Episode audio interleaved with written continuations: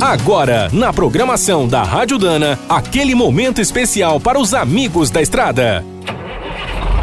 Está começando mais um Minuto do Caminhão.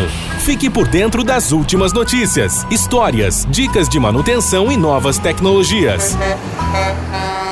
Apesar de todo o sucesso dos veículos elétricos e a hidrogênio, os motores tradicionais ainda vão ser usados por muito tempo. Em vários países, empresas e universidades seguem dedicadas a melhorar o seu desempenho, vida útil, consumo e nível de poluição.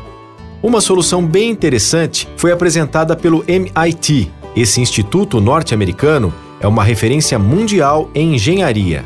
Três pesquisadores modificaram um motor diesel para trabalhar com dois sistemas de lubrificação totalmente independentes.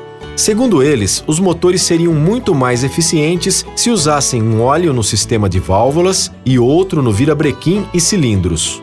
O comando precisa de um lubrificante mais viscoso, como o 15W40. Nos cilindros, ao contrário, um óleo 5W20 atuaria bem melhor.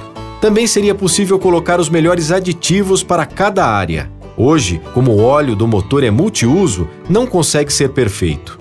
Outra vantagem é que as impurezas de certa região do motor, como as partículas de metal ou carvão, não danificariam outras partes. Nos testes, os pesquisadores comprovaram que a tecnologia melhora o desempenho, reduz o desgaste, o consumo e a poluição do motor.